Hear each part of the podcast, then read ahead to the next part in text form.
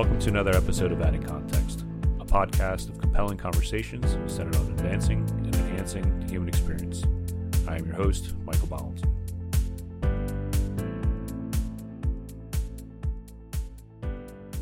Welcome back to a, another episode of Adding Context. It has been quite a while since we've recorded.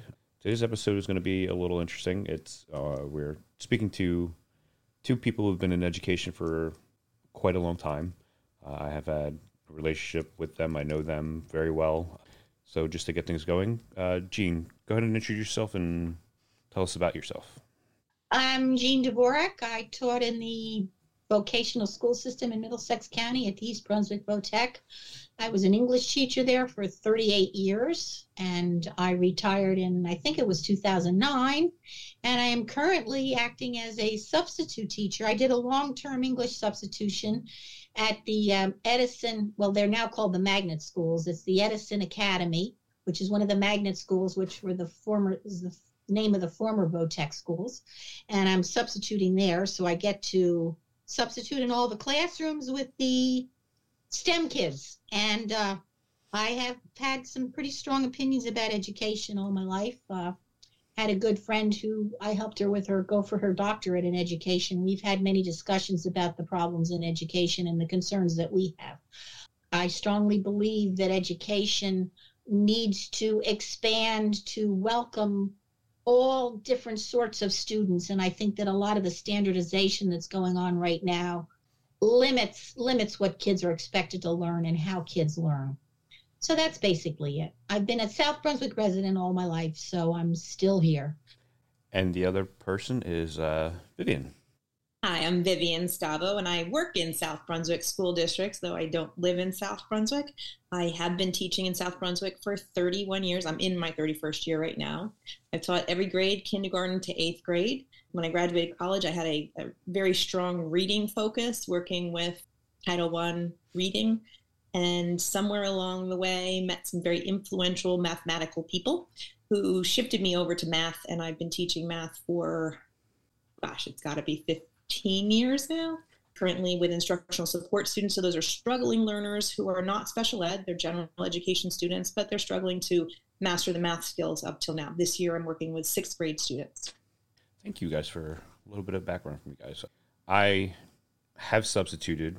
I only got my substitution substitute teaching cert so I could uh, coach in schools, but I was able to kind of be in the classroom a little bit here and there. And from my experience in that, dealing with my two boys, I, have developed some of my own thoughts on things. But I wanted to get people who've you know that's that's their careers, that's what they know, um, and that's what they're dedicated to to get their little insight on things. So I guess the first question is is and it's kind of probably a, a really dumb question, but has things changed in a positive direction or a negative direction since you guys started both.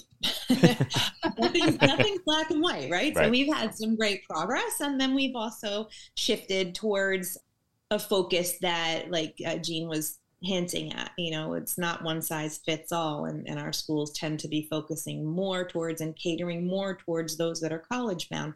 And I would say that this is a definite factor right now. And and I would have to generally generally agree with that. Uh, having taught in the vocational school system as long as i did i saw that our, kids in have many different abilities. And with all the standardized testing that we have all the standardized testing is very academically focused.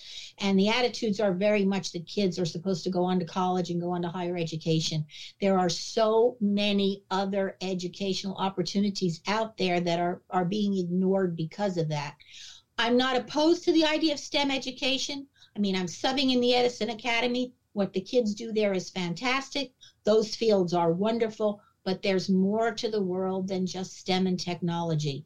And and people have different abilities and if we don't cater to those different different abilities there are going to be a lot of people left behind and i think that's a really sad circumstance so that is a definite negative the positive side i think education has gained a little bit of respect that it didn't have maybe when I started. I mean, people might say that oh well you know you're a teacher you're okay but i think that that people are beginning to realize that education is far more valuable than it than it was years ago for people to develop maybe to some detriment because again they start to push for college and push for higher education but i think that's a positive on the other hand teachers don't get paid enough and i don't even want to get into that one so okay it's funny that you guys mentioned that that's the narrative that they're you know everything is geared towards getting kids to go to college because I mean I've been out of high school for almost thirty years now, and that was always the push was you know if you don't go to college you, you won't be able to succeed in anything. I took the avenue of going to Votech and learning a trade, which I cherish in the fact that it's always given me something that I could fall back on if I needed, and I've always kind of felt that pushing every student to go to college is not the right course for the reasons you guys have mentioned. Everybody has their own skill sets, and you know, catering to the student and, and what their strengths are should be the goals of education. you know, if you have a kid that's not the greatest in math, like myself, greatest educationally wise, you know, uh, traditional education classes, but I was good with my hands. I, I, if you look at my electives, like you know wood shop and electronics and things like that, I had good grades when it came to math and English and science. And I was I was okay, we'll say. But like you pointed out, there there's students who they might not have the capabilities to succeed well, especially when you're more of self-taught as you get to have to kind of be a little more independent in your educational studies in college um, because you don't have your teachers that are on you. They just say, "Here's your work, and if you have questions, come back to me." What do you see from your experiences that could make things better for students? And I understand that you might not have as much say in this because it's all guided by higher ups, we'll say. But what kind of things would you see would make a, a significant impact in improving education? Well, I, I grabbed my paper and pencil because while you were talking, you know, a lot of thoughts go through my head. Um, and I th- and I think what's going to happen is there's going to be fallout for society as a whole, but with this college thrust. So the, the first thought that I had was that college, if you don't know your path, you know, if you're someone who's struggling and you don't know what you want to do, college is a giant waste of money. And right now, the debt people carry from college is unconscionable. You know, in, in a place like this where college is so expensive, going just because people say you should or you think you should is is just tragic.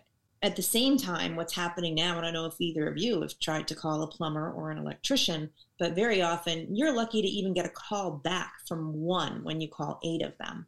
And it's because they can pick and choose what jobs they want. And if your job's not big enough, you're not going to find anyone to come to your house and take care of something that you don't have the skill to do. And we're already seeing the fallout from pushing kids towards college and not towards the trades and the debt that kids have, which you're hearing on the news constantly about, you know, student debt was canceled. Now it's not. Now it's the, the payments are back on again. And now we're taking a whole nother generation and doing the same thing to them. It's kind of like, you know, beating yourself over the head. You just don't stop, right? So I, I think that that more than than education is going to come to a head with this, where society is going to start seeing these holes and saying, "Wait a minute, something's wrong." That's they never listen to the teachers. they'll they'll listen when the people who control it, which is uh, you know the the voting public, because you vote in your board of ed members, and and you're going to start voting in people who are going to do things that are going to change education. That's that's where change comes from in schools, and and college. From the perspective of someone who has one that just graduated and one who's in a sophomore year, college has sort of become an extension of high school where you said oh you know college 30 years ago when you went was more self-learning right? It's not. The professors you should talk to some professors. The things they have to do to have kids be successful because they want kids to be successful. Reminding them about projects and all these things they're doing it. Um, you wouldn't think college would be doing those things and and they're doing it because there's kids there who are just not necessarily academics. They're there because they think they're supposed to be there and couple that with kids who are dropping out of college or taking leaves from college because either they can't keep up with the academics or more often right now uh, little covid fallout um, the social is, is getting them right now. But you have a lot of kids cycling in and out of college. So I, I think it's coming to a head. I think it's going to be soon. And, and i hope that that spurs the changes that we need to see to get ourselves back to more of a balance where you have you know the trades and the academics and not for nothing but if your child goes the route of trade versus college, they can easily be pulling six figures when your academic student gets out of college and has to be paying back all the money they owed and they can barely get ahead and can barely buy a house. So uh, i see the trades as a way if you're money motivated it's probably better than going to college at all. And i forget what you asked because i wrote that down I, your I was I was wondering what what things that you guys might feel could be done to improve things uh, at the current state? I know that's a very open, loosely worded question, but I kind of want to give you guys a, the free range to. I, I think. Oh, I'm sorry. I'm going. You want to go ahead, Vivian? As the instructional support teacher in my building, I am the only math instructional support teacher funded by the district. We have two others that are funded from a grant that that happened a couple of years ago for 900 students. There, prior to that grant, was just me. And similarly, prior to that grant, there was one instructional support reading writing teacher. And the two of us, you know, have been at it for quite some time. We used to be supported by the district to take students who were interested to VOTEC to go visit. We would spend half a day there. Um, they would get to see uh, the different careers, talk to them. Students would take them around on tours. They could see everything there was to offer. They would leave with a cookie baked by the bakery kids, which was great at the East Brunswick campus. And we come back and we talk about it. And we would talk about what their goals were as students who are struggling academically, it's a very realistic thing to say, well, you know, eighth grade, you can make a choice. You don't have to go to high school. You don't have to pick a college path. The resistance was really the parents because when those parents were in school, VOTEC was seen as where kids who got um, who were failures went, kids who got expelled went, the, the troublemakers went there, and it, not at all. It's not that anymore at all. It is a very real, very good path for students to take. And so we tried that, and then we did not get the funding from the district anymore to take the bus, to take the kids. However, the STEM programs, and, and Jean can talk to this, started taking off like crazy, being super competitive, and parents pushing their kids to apply to the VOTEC STEMs and the application process. And I'm, I'm going to stop there and let Jean pick up here because she knows way more about this than I do.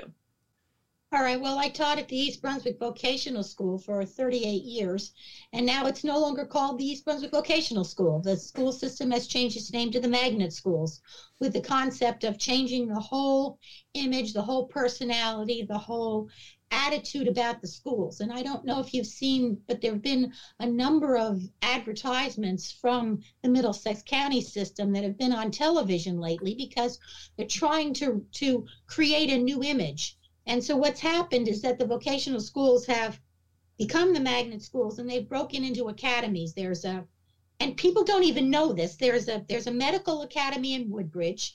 There's the engineering academy in Edison. There's an arts academy in East Brunswick.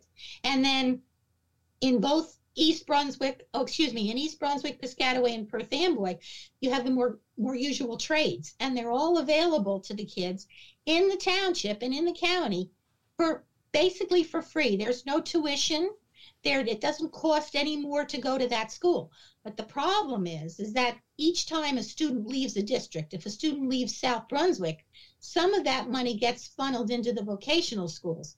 And so what happened, particularly during the, I would say probably the nine, probably the 80s, late 80s and into the 90s, some of these tours stopped because for instance, South Brunswick didn't want its students going to the VOTEC because they were going to lose money. Because each time a student left, that tuition money was going to go to the VOTEX instead. It was the same taxpayer money, it was just being put in a different school district, but the regular school districts didn't like it, so kids stopped going. And there was a period of time when I first started teaching in the East Brunswick School, I think there was a waiting list of about seven or 800 kids who wanted to get into that school. As time went on, and into the 90s, that waiting list dropped down to really, really low numbers because these other districts were not sending their kids there anymore. They were not taking kids on tours, not even telling the kids about it. Parents didn't even know the schools existed. So, what's happened now is that the vocational system, by changing its name to the Magnet School and starting this whole new uh, publicity program, is changing that image. And I told Vivian earlier, I think we had I it was well over 600 students applying to the Edison Academy, and they had to write essays. And I read 600 some essays and helped grade those essays for those kids for us for 44 seats that were available in the school. And this is happening now in the East Brunswick campus with the Arts Academy, and it happens at the Woodbridge campus with the with Science Academy. And again, when when the kids go into the other programs, there, there's a waiting list again. They can't just get in anymore. So there is a turnaround, but it's it's a big publicity problem. People, I still talk to people, and they don't even know in Middlesex County that these schools exist and these options exist. And so these kids are being steered into colleges. And as Vivian said, you know, high tuitions, high, you know, all kinds of other issues that are happening once they go to college and they don't succeed because they're not college type kids. And we've been stressing now over the past, oh, good grief. I'm trying to think how long it's been now. I'm getting old here. it's been, you know, the last 20 or 30 years we we've had these standardized tests that that have come out that every kid has to take the standardized test and the standardized tests have been getting more and more and more academic and if a kid fails on the standardized test might never get a diploma from the high school because they failed the standardized test and the standardized test is geared toward academics rather than the skills that the kids actually have it affects the funding of the school districts as well absolutely absolutely and te- and teachers' jobs. Have they started any of that nonsense yet or not? The the SGOs, you know, that we were talking about, are the only way that that would affect the teachers' jobs because your SGO, uh, well, there's there's the tested content areas, and then there are the non-tested areas. So the tested areas, yeah, it does affect teachers. Yeah. See, but only in the tested areas. Um, but one, one thing that came up while you were talking, Jean, in my head was the economically disadvantaged student. How how yes. unfair this competitive system is for the economically disadvantaged, who could be equally or even more deserving than some of these other kids. But those parents are hiring tutors and they're hiring consultants and for, for high school to get kids into a, a Votech STEM high school and it, it is mind-blowingly crazy and then you have students who are very very deserving but economically disadvantaged and so they don't have parents who can have those means or their parents don't understand that that's the process that's happening right now. And so those kids are shut out of these quality programs. And the other way that funding is is taken from public schools would be through charter schools and we haven't heard about them. That's that oh dear. yeah. you know hasn't bubbled up since before covid. I hate using that marker but it's true. Charter schools suck money out of school districts like crazy and they don't have to actually work they, they just put a plan in anybody can start a charter school get people to sign up for it and that just siphons money off of a local district like you have absolutely no idea um, that has affected greatly the areas around you know in this part of new jersey and I know that there's been some pushback and some coalitions of school districts to try to counter some of the ones that have come up most recently. But again, this was all pre-COVID, so I don't know what's happening right now. And, I, and as I understand it, too, the charter schools are not held to the same standards as the not academic and public schools. So the public schools are being held to certain standards and obligations by the government and by the en- local entities, and the charter schools are not. That's kind of what I've I've heard. It's almost like a free for all, like like Viv said. There, there's no accountability. There's no benchmarks that they have to achieve. There's there's just uh, it's almost like the old Wild West of just go do what you want and. They fill out an application. You know, the one that I can remember most recently, I think it was a, a Chinese language charter school. Again, oh, I pre-COVID, it was going to affect West Windsor, Plainsboro, and South Brunswick, and somewhere else. Um, I don't even know what happened to it. Honestly, I don't know if it actually made it or if they shot it down. I have no idea. I, I do know from my experience that the the Mercer County vocational schools uh, very in a very different way from the way that uh, Middlesex is set up. Middlesex is set up as a student goes there as a, just a, they do their whole day there. Mercer County, they're only going there for half a day um, to learn specifically that trade, but they they sit at their home school. So I, I imagine that that has effects on how funding is done, and, and maybe even the, the drive, because I know that Mercer County does do a lot to maintain what their schools and the schools do enough to push out, you know, to at least get the kids to understand that that's an option out there.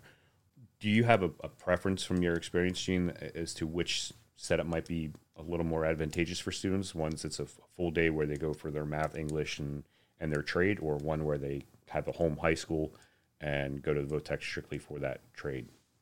Well, probably from the state's perspective, the shared time is what you're talking about would be more advantageous as far as testing and whatnot goes. But as far as I'm concerned, having a a a full program for the kids at a vocational school is much better because you gear the academics to what the particular trades are to some degree.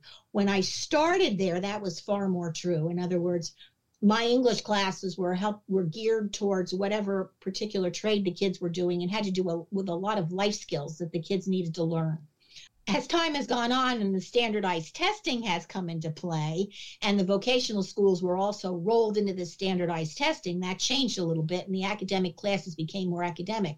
But still there was a lot of cooperation between the trade teachers the shop teachers and the academic teachers to help these kids along which you don't get when you do shared time.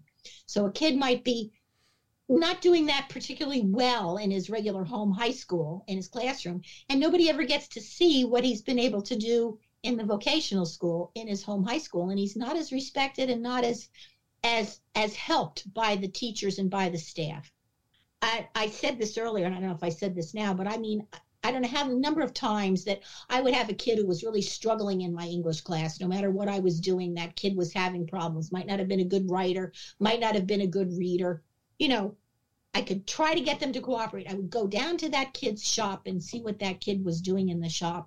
And my whole perspective, my whole attitude about that kid changed because I saw some incredible things that they were doing down in shop and I saw them for where their real talents were. So maybe they weren't the best readers, maybe they weren't the best writers, but now I saw what they could do. They saw me come down there they saw me appreciate what they did in the shop class. And when they came back to my classroom, they had a great deal more respect for me and started to listen to me more.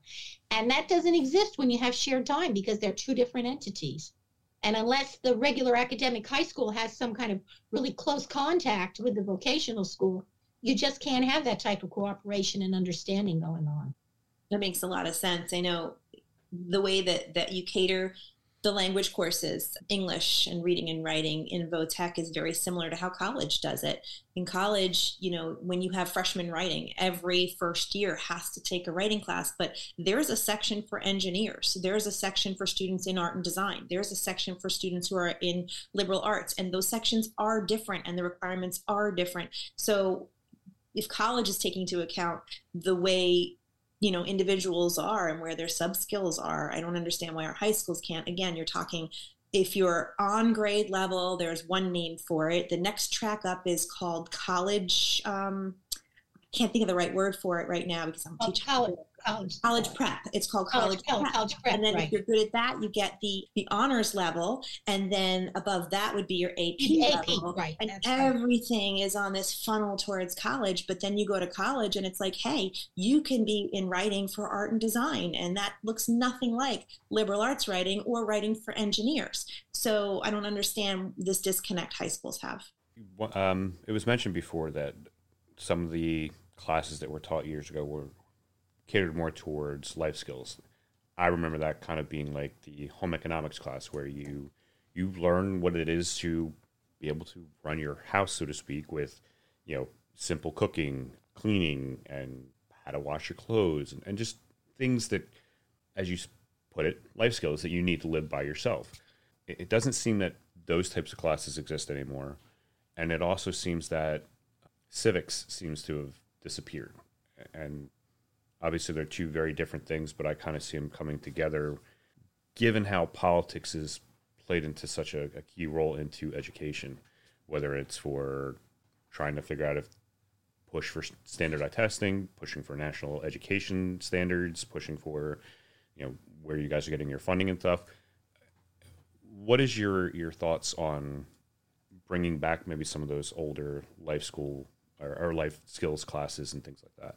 Well, let me speak to that. Um, so, for middle school, one year after I got to the middle school in South Brunswick, uh, there was a funding decision that had to be made by districts, and they had to make a choice. Either they were going one route, which I'll let you guess what that was, or they would stay the course. So, let's call Route A the way South Brunswick chose it. One year after I got to the middle school, all those programs were shut down. We had all of that. We had the home ec and digital printing. Um, they had oh my gosh, I can remember because they're not there anymore all the things the kids did wood shop, something else. They, they had all these courses for kids and they would cycle through them just like you remember doing.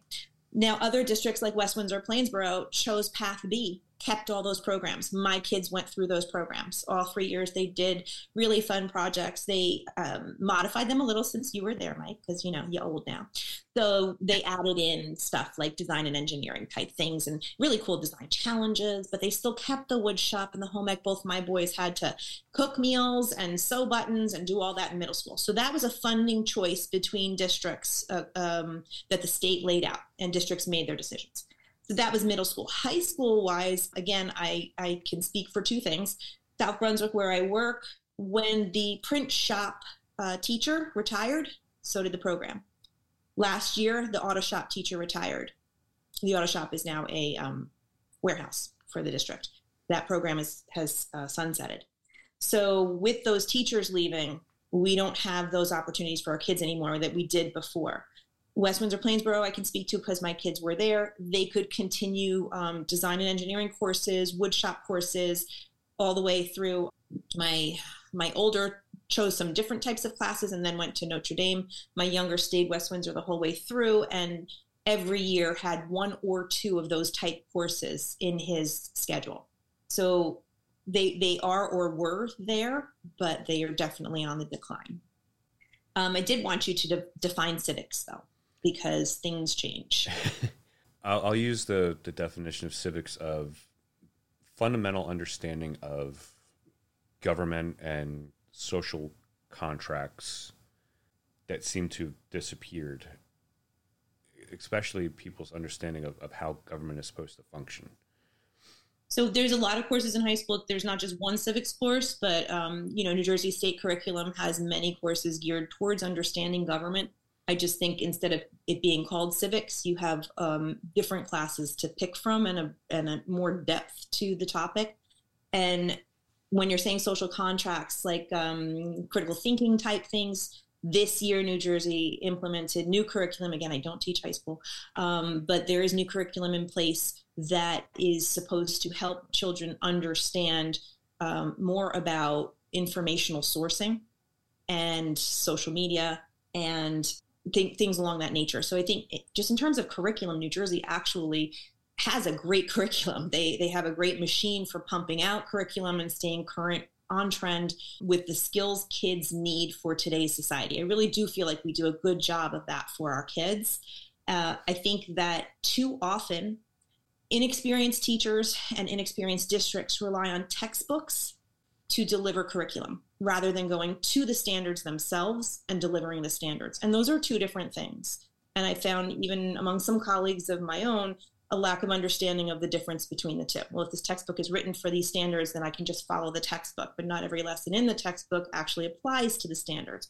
So I think that just sort of in, in teacher education and also every Board of Education member should be aware of what the standards are that the state has set out and, and what those standards should look like in the classroom and um, finding the appropriate way to deliver those standards. And that's really important. Any thoughts on that, Jean? Well, I was just thinking at the, I know at the uh, Edison Academy right now, the kids have to take a financial literacy course. And it's unfortunately it's sort of pushed into the engineering curriculum right now because there there isn't a lot of room in the schedule to put a lot of these courses in. And i think that's happened in a lot of schools too because as the standards keep increasing from the state it's when are you going to teach this or teach that? As far as civics go that's been again a part of a part of the uh, edison academy's uh, curriculum for as long as i've been there. I mean uh, and the nice thing is is that the teachers cooperate with each other so that a history teacher and an english teacher and the media center specialists are all working together in order to teach the kids some of these life skills. Vivian was talking about the informational skills uh, learning how to use informational literacy how to uh, search the internet how to be a safe surfer how to uh, you know, use resources correctly, how to look up information, how to do research and, and learn all of these things on your own. And that's been a part of the curriculum because at that particular school, and actually it was true when I was in when I was in East Brunswick, we always tried to get the kids to learn how to think, you know, think outside the box or think creatively, you know, get a problem and, and become a problem solver. And those are important skills that, that people forget when, as Vivian said, they use the textbook. I hate to say it, but when I left the building, when I retired, I had about four or five boxes of brand new textbooks in my back uh, storage room that I never opened. I never used them because they were, you know, standardized texts and you couldn't be creative. You couldn't find ways to get to the kids, to get them interested, to get them doing things if you just pulled out that book and started on page one and just kept going. So, you know, it's it's a complicated process. Education is a complicated process and and we keep wanting to narrow it down to numbers because the numbers are convenient. Uh, this has been one of my arguments against the standardized testing because what the standardized test does is provide numbers and the numbers are only valuable to the politicians and the people who know how to look at numbers. They don't know what the numbers mean. They don't know what the numbers reflect. They don't know what the numbers say. But gee, that's easy. You know, this this student failed, this student passed. This student is a good student, this student is a bad student. This school is okay because the, the right number of kids passed the test. This school isn't a good school because these kids didn't pass the test. And it's not numbers, it's people. And when we forget that, that's when education starts to fail. When I look at like the, the makeups of the Board of Education, whether we talk about the local level or the, the state level, I mean, these are effectively the people that are agreeing upon what should and shouldn't be taught, what money should be allocated to what product, uh, programs and things like that. Um, I remember hearing a little while back, probably about 10 or so years ago, there was a big push to almost get rid of the arts and mm-hmm. keep everything strictly academic, which I fought tooth and nail against because, from my perspective, the arts, whether we talk about music or painting or the all encompassing arts, it allows the kids to be creative, and that creativity is kind of what spurns their ability to process other aspects of things. In your ideal world, how and who would be the group of people that you would like to see making these decisions? Because right now, um, looking at the, the State Board of Education, the, the, president is from business and the vice president of the state board is in real estate. Neither one of them have a real educational background. Teachers, teachers, you need you need teachers. You need teachers who've been in the classroom, or else take these people. I keep saying, okay, throw them into a classroom for a couple of months. You know, don't give them any support don't give them any support. Don't have a principal standing over them to make sure that the kids are disciplined or that the materials are available. Throw them into a classroom. Let them discover what goes on when you start to interact with these kids to learn because they don't understand. They're looking, that's what I said. They look at numbers. They look at numbers. Test scores. Test scores are great because they're numbers. They they they reduce everybody to a number. And it's so easy to look at that and evaluate a school based on that. Um, I, I said to Vivian earlier, there was a, there was a push for a while to use portfolios or some other ways of evaluating whether kids were successful or not in school. But it was too much trouble because you needed people who were going to sit there and read papers and look at things that the kids had created, like art projects and things like that that, that the kids had done. And it was just too cumbersome. When you, meanwhile, if you have a standardized test that has you know, fill in the blank and then shoot it through a Scantron machine, you can get the thing rated, you know, in in 15 minutes and and you're done. And then you've got all your numbers. These people, that's the way they look at the world through the numbers rather than through the people, and that's the problem that I see. So I think we need to get educators back into education. I think there needs to be a balance um, because I, I certainly think that there are things that members outside of education can bring to education. And so I would value the skills in terms of, of different different mindset, different managerial, different funding formulas. Like there are there's definitely a place in the Board of Education for people from the business world and from other areas to contribute. But educators, are the stakeholders. Educators are the ones who have devoted their lives to bettering our society by by educating our young people, and so those are the people who have the skills for that. So I think a balance or some kind of blend needs to happen because if you do leave it up to the educators, um, funding would definitely be an issue because we want to give kids everything, right? You're you're not a teacher to make money. You're a teacher because you want to help. You want to give these kids everything. Like I would be giving away college education to kids who can't afford it. I, you know, I would be doing all kinds of crazy things. So I would need grounding, um, people who understand how to get to the money. And, and so I would say we have to include people from various walks of life, but by removing the people who've devoted their lives to the profession, you're definitely, uh, you know, short-sighted. Now, now you have to understand that local boards of education can't pick and choose what standards they deliver. We're talking the state level um, not local board level who should be on it. But I, I do also think that on the local board level, the people who run for office should probably be people who have kids in the schools. not had kids in the schools 20 years ago, but have kids in the schools. And I and I think that's important because they are directly affected by their decisions. Where the other people are like, well, my kid's through that. I, I, you know, we were there. Yeah, it was fine when my kid was there, but now we're going to do this, and and that's something that's not in place right now that I think would be beneficial for communities. They would have a better understanding. Both of you guys had mentioned a, a couple things, and I have like ten questions that popped out of that last five minutes.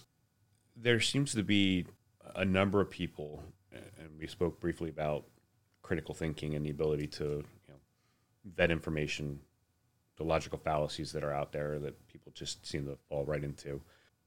Over the last four to six, maybe eight years, there's been a lot of things that people believe are being taught in schools that there or incidents that are occurring in schools that way schools are catering to students individually that are just so ridiculous and preposterous but because a politician is saying that it's happening, it's happening. How can we get people to understand exactly what is going on in schools? Like, there's the whole big conversation of you know critical race theory being taught in high in, in high schools and, and middle schools, and the various aspects of sexual education being taught at such young grades and things like that. How can we as a population dispel, to quite put it honestly, the bullshit that's out there, so people really understand what's being taught.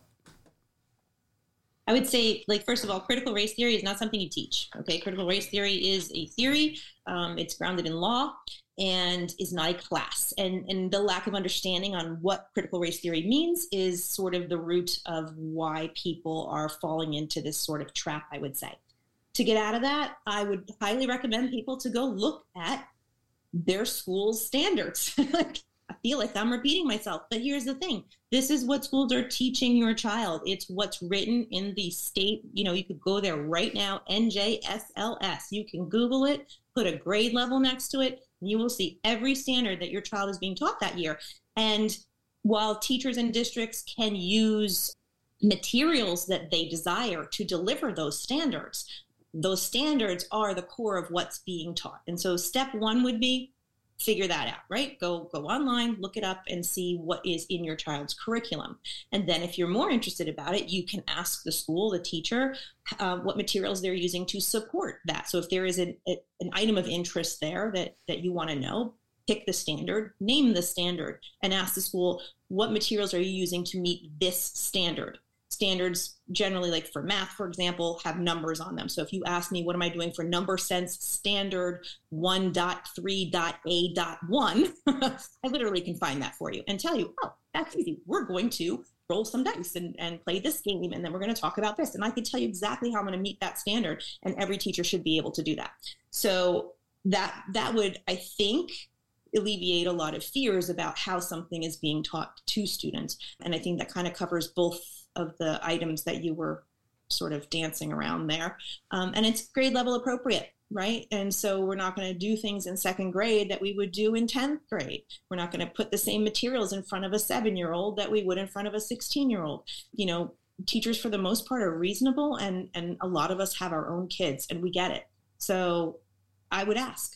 And, and I think that once you know what's happening, you'll be um, less likely to believe the social media things that we are teaching our children to not believe and to find the truth behind. I think that's I think it's a great idea, but my problem is that I think a lot of the people who believe a lot of these fallacies are not the kind of people who are going to go out and do that research. So my my only solution is we're fighting a big publicity juggernaut that's out there. Uh, the voices that support the fallacies are too big and too loud, and the voices that know the truth are too soft and too quiet. And if you wanted to take a bunch of money and put it into something, I just started a gigantic publicity campaign with a bunch of radical uh, educators who know what's going on, who are going to start telling the truth, you know, in the uh, the fashion of a certain politician who's really good at spreading stories to people. Um, we need to spread the stories. They're not getting out there. As I said, that was one of the things that the that the magnet schools have started to some degree to support vocational education, but it needs to be done on a larger scale to tell people really what goes on in the classrooms. NJEA puts out ads, and they're all quiet and they're all polite and they're all loving and they're you know very pretty and very wonderful but that's not what the other side does. We have to become like the other side. We have to become a little bit more militant about it. I mean, I hate to say it, but I just don't see any other perspective. It's got to be fight fire with a bit of fire rather than, you know, just being reasonable all the time. And and you know, I, I get rabble roused about it sometimes because I keep saying, why don't you start screaming the truth instead of, you know, whispering it? And I think that's another option. So, the thing that I, the narrative that I find kind of comical, and, and you kind of touched on it with, you know, truth. It, it, seems to be that there's two types of truth. There's objective, demonstrable truth, uh, truth that rational people follow and, and accept as as truth, and then there's this fictional truth. And when you try to engage with some of these people and point out the flaws in their fictional truth, because that's the benefit of objective truth is it's it's pretty objective. you, they just get angry and they start kind of hitting the check boxes for every logical fallacy that exists to try and stick in their point how do you think we can get people to not be so married to these horrific ideologies and, and these positions of complete utter ignorance if it's even possible I, I I don't know. Sometimes I get very disheartened about that. I mean, I say to myself, how can you possibly believe this when I see what some of these people believe? And so again, the only thing that I can think of is to keep hitting on reality over and over and over again and not being so quiet about it. I mean, you know, teachers tend to be a little bit passive about things, which is part of their nature because you have to be sort of passive. You can't be too passionate with you can be passionate with the kids, but you can't be too passionate. So you learn to, you know, kind of hold back a little bit and be reasonable and be logical. I mean, maybe it's maybe the time has come where where in order to to fight all of this, the, there has to be a rationality a little bit on both sides, you know, about as as far as actions go, not on what you say, but on your actions. You know, get a little get dramatic. You know, I, I always admire the Lincoln Project advertisements because they do get overly, you know, they get really dramatic, and I mean they they know how to approach things. We need more of that. We need more of the truth coming out in that sort of a way. Um, I don't know if you're going to change some people's minds because some people are just so positively set in their in their ways and in their beliefs. The critical race theory is a perfect example of that. You know, this belief that that that something horrible is going on, or all the books that are being banned. I mean, for whatever the ridiculous reasons they're being banned. And people believe it. Well, the other side has got to speak up and say, no, this is wrong. This is wrong uh, over and over and over and over and over again. You know, indoctrination in the other direction is the only solution that I can think of because I don't know what else to do to change some of these minds. I, I think you can't. Um, unfortunately, like you know, you say, "Well, we want to change your mind." You you can't, no, and yes. I think that that that's definitely an issue. The lovely thing for those of us who are still in a classroom is that you know you can bring the logic and the truth to the kids, and you can challenge the kids when they're really young. They're really just expressing their parents' beliefs but as they start to grow through middle school and high school, they start developing their own beliefs. And so the greatest, you know, effect to change that we can have is through the kids that are in front of us. And and I think that we're laying the groundwork of that with this new curriculum that is asking kids to define the truth, to, to, to determine what is true. And it's not just because you can find it in multiple places on the internet. And, and I think raising the next generation of kids to do that is going to be the only way to shift that thinking. There's no way you're going to change the minds of the people who are on fire. It's the, the best way I can describe these people. And I think it almost is self defeatist and a waste of energy to try to do so. Well, I don't disagree that that our side needs to be louder. we definitely do, and I, I, I regret that our union is not louder about it. I do also understand that that the best place that we have to change this is the minds in front of us. I I, I try to understand how we've even gotten to this point of such incredible, immovable ignorance in, in, in a, seems to be a significant chunk of the population, which is disheartening and, and a little scary. But at the same time, I see these little sparks are all over the place that people are understanding or at least starting to see that it's not as gloom and doom as as it might appear to be to some. To kind of shift gears a little bit, we mentioned that students are kind of seen as numbers nowadays. With all the some of the recent things that have gone on around about um, college missions and things like that, do you see a way that you could kind of make it as fair, so to speak, as, as possible? You know, is that a, an instance where students being strictly numbers would be a beneficial area? You know, if you have a, a student that's literally based just off of their social security number that has all their academics attached to it, has nothing about their gender, their race, their this or that. It's just strictly their their educational life in a form of a number. Do you think that would be a, a I guess, a, a fair, more fair way to, to weigh prospective students into colleges and universities? For college specifically, absolutely not. A college wants a diverse population. A college wants um, you to be confronted with different cultures, different thinking. Um, that's the brain growth that happens during those years.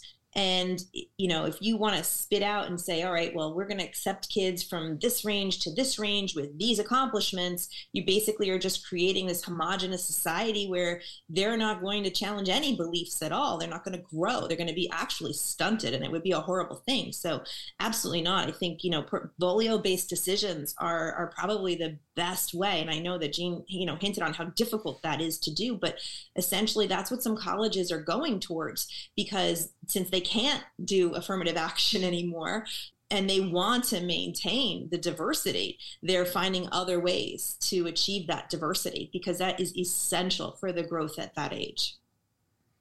And I, I tutored a student who was applying to colleges last year. And uh, a lot of the medical schools, in particular, he was interested in medical and computer schools, and they all required essays.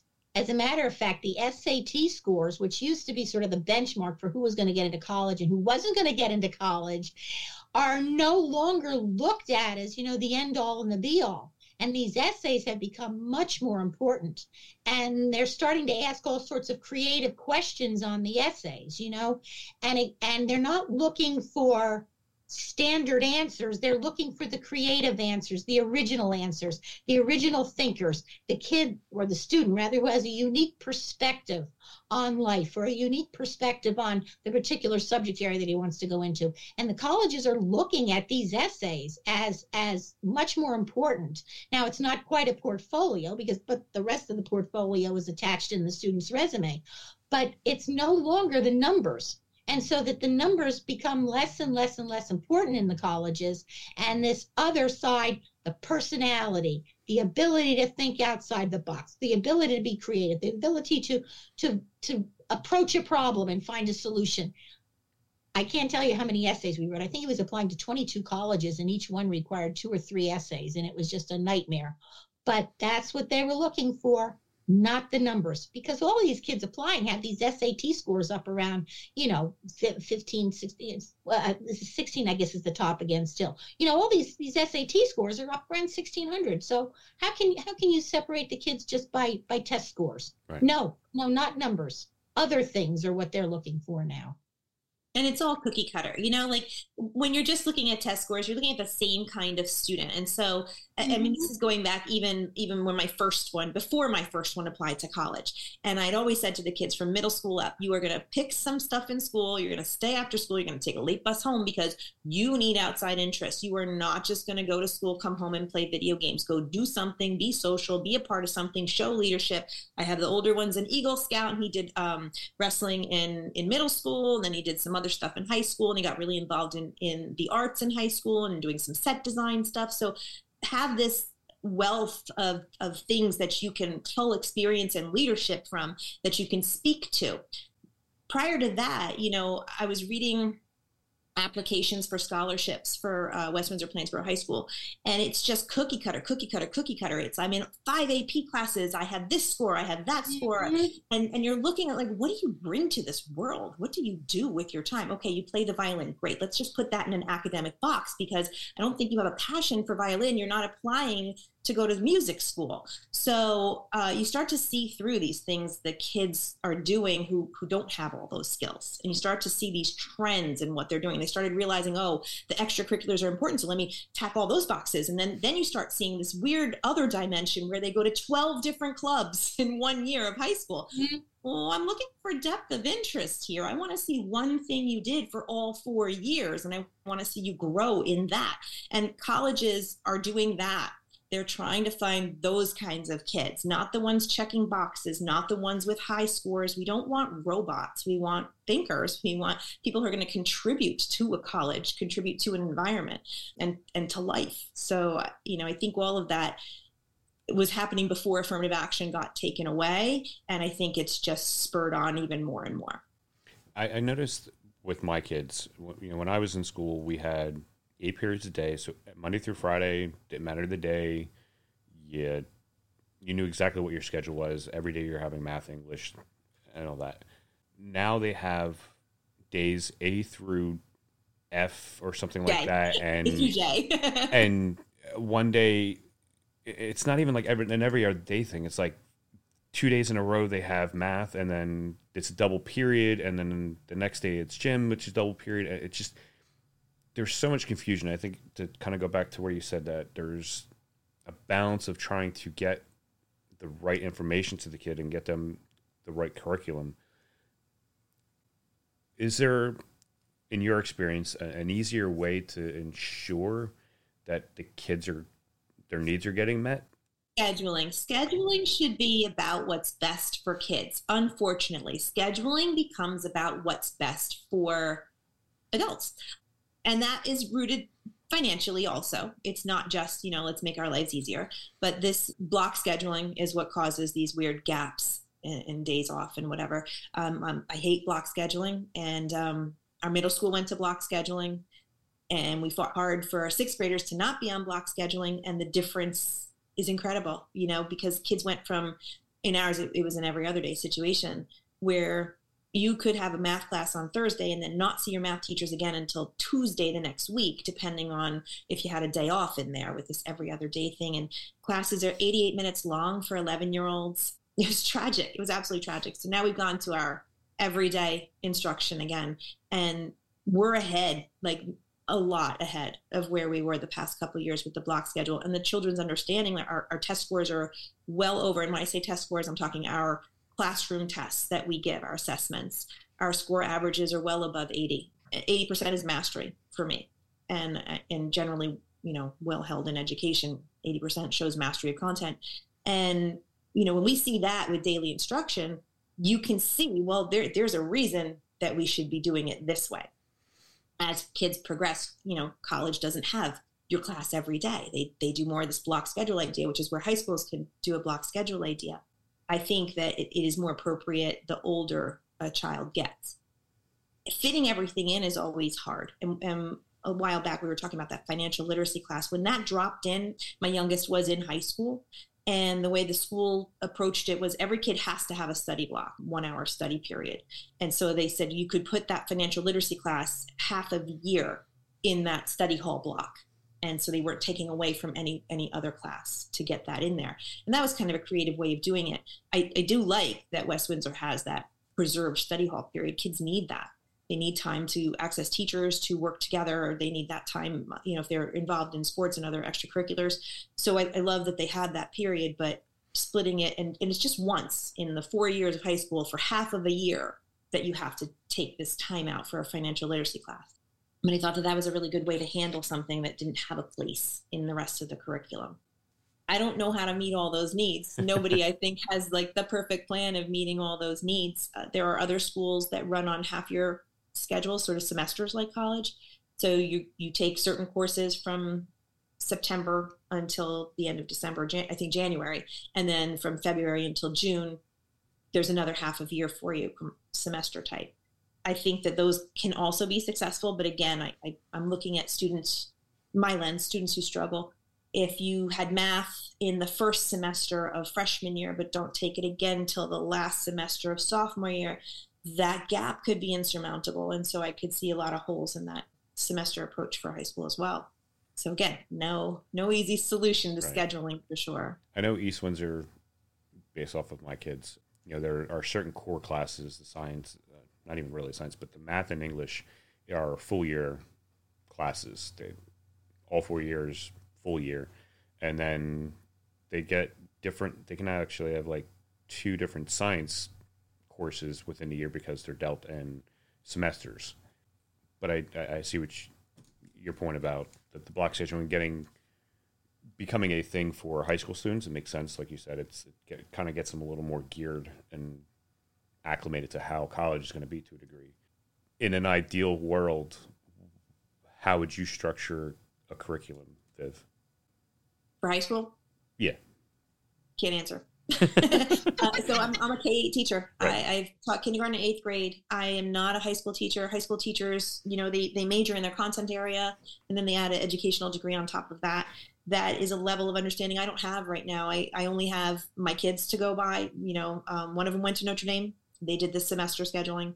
Uh, the other one went through the West Windsor Plainsboro school system and did block scheduling. So I, I, do like the drop rotate. I really do. I think that that gives an opportunity for a student to take many courses, see it at least four times a week, and then you know it drops and moves through the schedule the way that the high school did at West Windsor. Is there were four morning and four afternoon. So you drop one from the morning, drop one from the afternoon, and, and each class then could have enough time during the day to get through the content.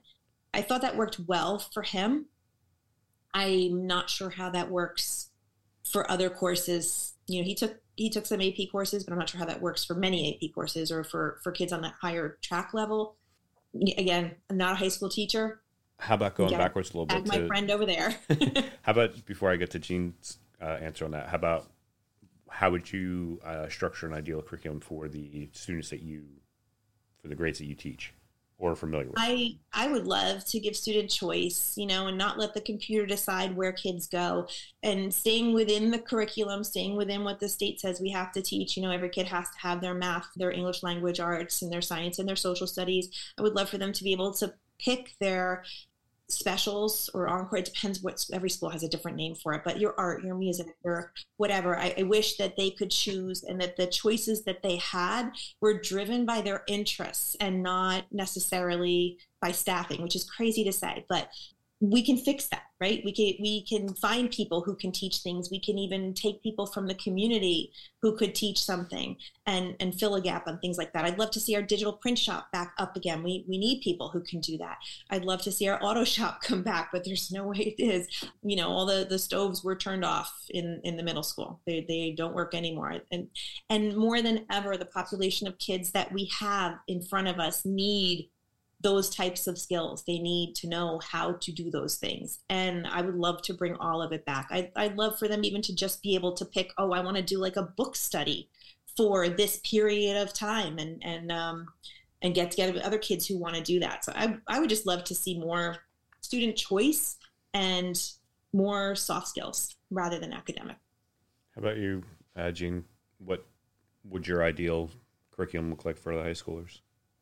That's a good question. I haven't thought too much about it. I mean, I'm, I'm sort of caught up in the in the current block scheduling that they have at the. Uh, I think all the all the uh, magnet schools have it now, which is uh, block scheduling, so that students take one set of classes on Monday, a different set of classes on Tuesday, then go back to the they have the they have a Monday and a Wednesday set of classes and a Tuesday and a Thursday set of classes. And then on Friday they take all of their classes for uh, half the periods. It seems to work very very well for the kinds of kids that we have.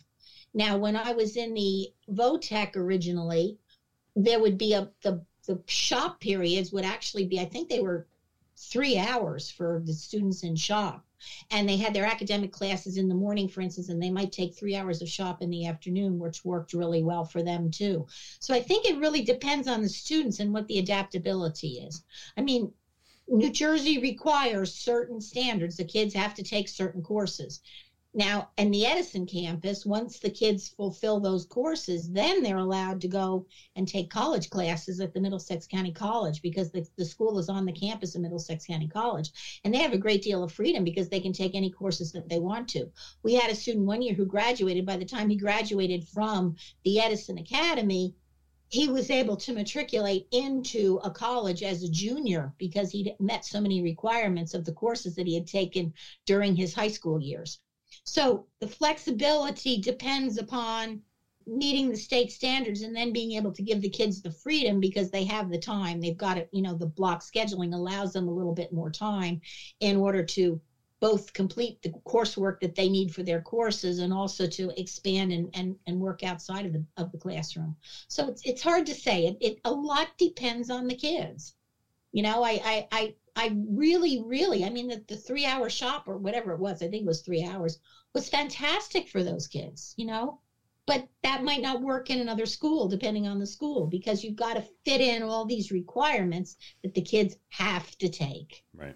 I think that's one of the reasons why I like the way Mercer County's vocational school works is that having the home school where that's right. strictly focused on academics and the vocational school is strictly focused on that particular vocation. I mean, I took advantage but of that. How much, how much time do the kids lose when they when they transport from the the their academic high schools to the vocational school? And I mean, you know, there's is there time lost there? What's what's the time schedule?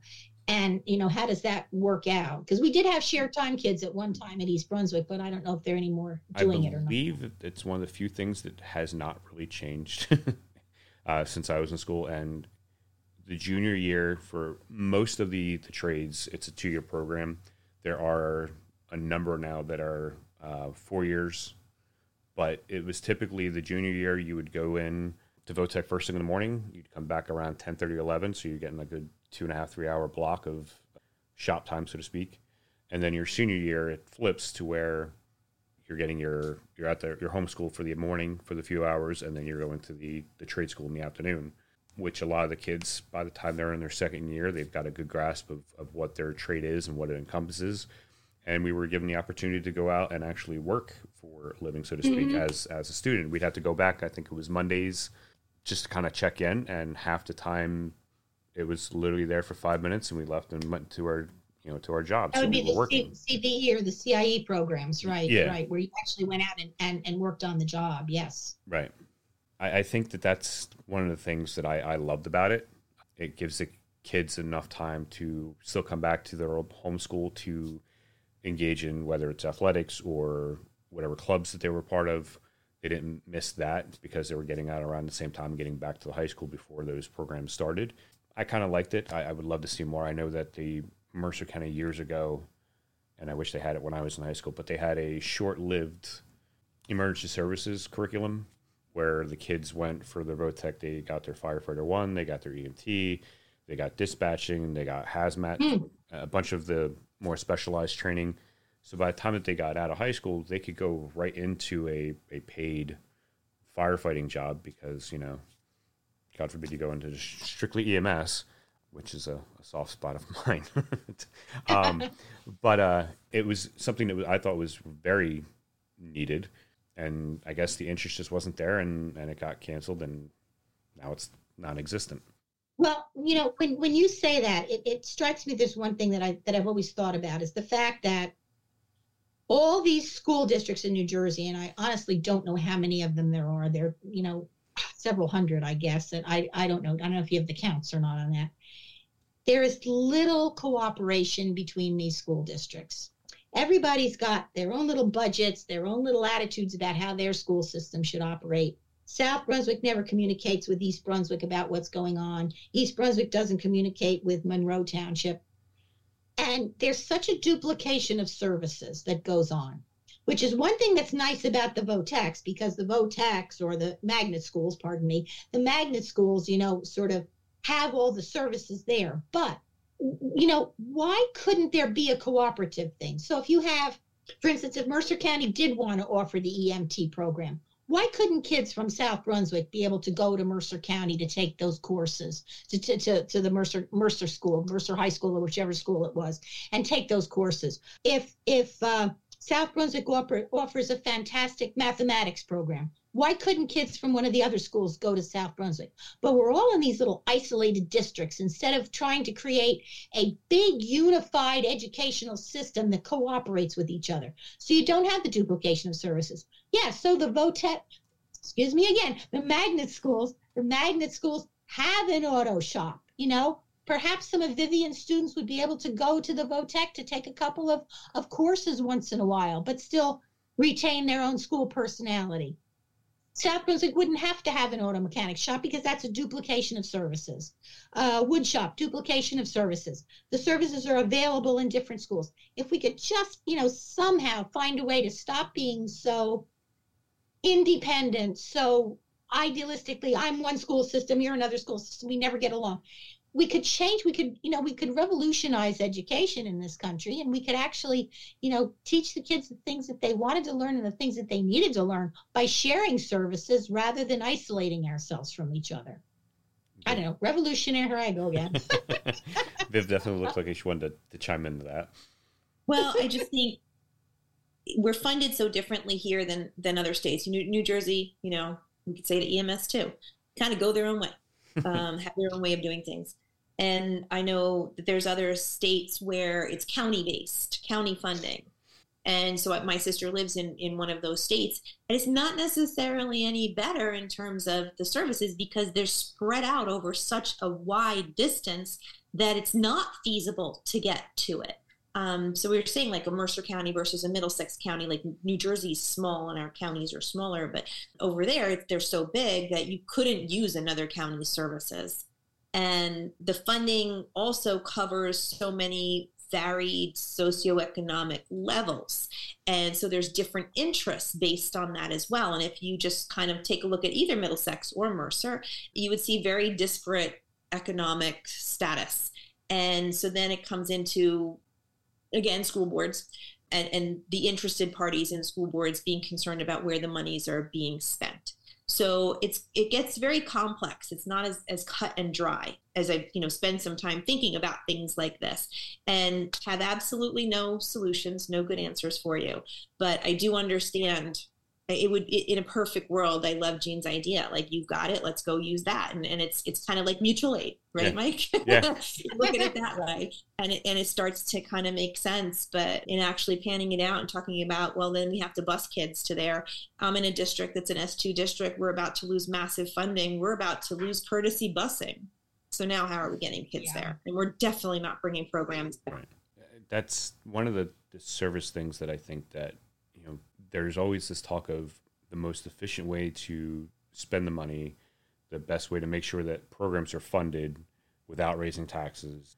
I know Viv and I spoke a, a few years back about the idea of consolidation amongst school districts. And as you brought up, Jean, you know, there's what 566 municipalities in New Jersey.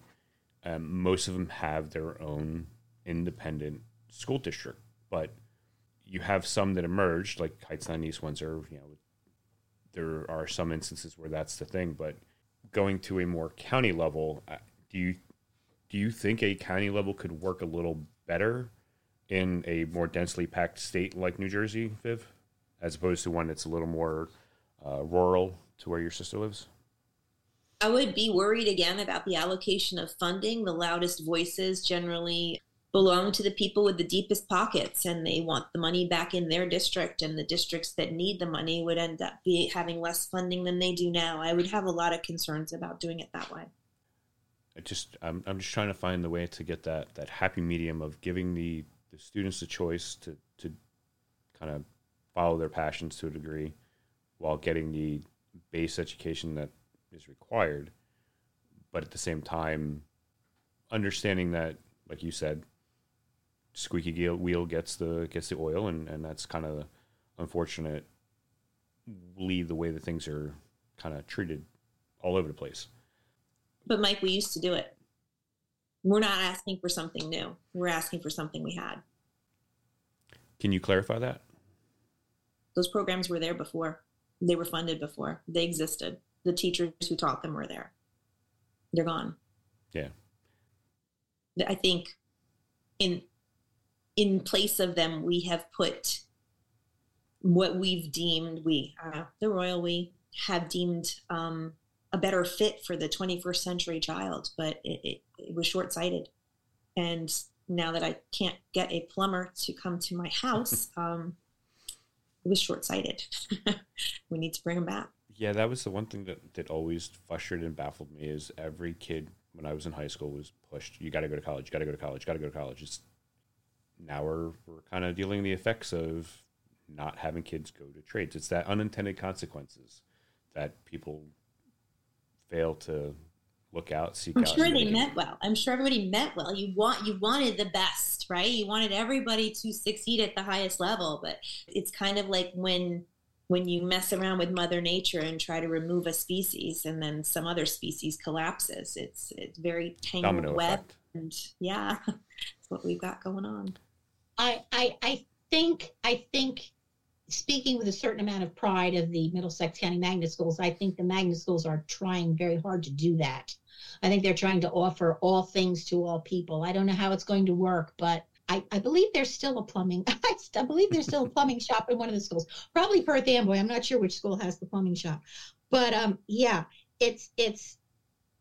You know, it's a concept that I really firmly believe in because it's a comprehensive education. The kids are getting their academics, all the academics that are required by the state in the same school, and then going on and getting a trade.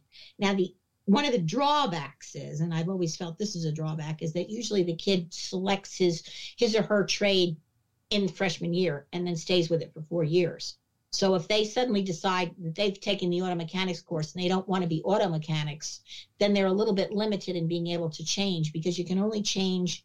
I think they allowed them to change shops uh, freshman and sophomore year, but after that, once you had chosen your major, you were you were sort of stuck with it, which is a problem. But at the same token, you know what you're talking about, where all these offerings are there, the the magnet schools have them. And it's it's a great concept. It may not be for every kid. It may not be for every circumstance but it it really does work well for those kids. So but as um, you said jean you have 600 applicants for 44 chairs i know that's the problem. That's it. I know it's a problem. it needs to expand. it needs i know. more places need to be doing this well they're they're talking about building another high-tech high school somewhere. I think it's going to be on the campus of middlesex county college also so that's at least probably offer another 44 but i don't know. Now the other schools are, are much larger. I think the Piscataway has a population of around a thousand kids so they take a lot more kids. And the east brunswick school used to be a thousand. I'm not sure what it is right now. Uh, woodbridge is a bit smaller again but you know it, it you can't offer it to everybody, but it at least it is there for for a, a good number of the kids who want it. We eclipsed that that 60 minute mark, um, and and there's so many different avenues and, and, questions that I have that we could keep on going for hours. But I guess we'll uh, sum it up with any closing thoughts on on your experiences and, and what you would like to see, how you would like to see education unfold over the next few years. I hope there's enough educators to teach all the kids. Oh gosh. That is so true. I'm I'm on a I'm on a Facebook board of it's called I believe it's called Teacher Problems, and what's going on around the the country is just really and not around the world actually is pretty sad. There's so many teachers leaving the profession because there just is not enough respect for teachers. There's not enough money for teachers. There's not enough help for teachers. There's not enough support for teachers. And people are leaving the profession. And I don't know where they're going to come from because if, you know, you can make a couple of hundred thousand dollars a year out in the business world, why would you want to become a teacher? You know, it takes a certain dedication and a certain sense of self sacrifice that a lot of people just don't have anymore. So that's, it is a concern. I've I've heard of, of shortages all over the place, and it, it doesn't help.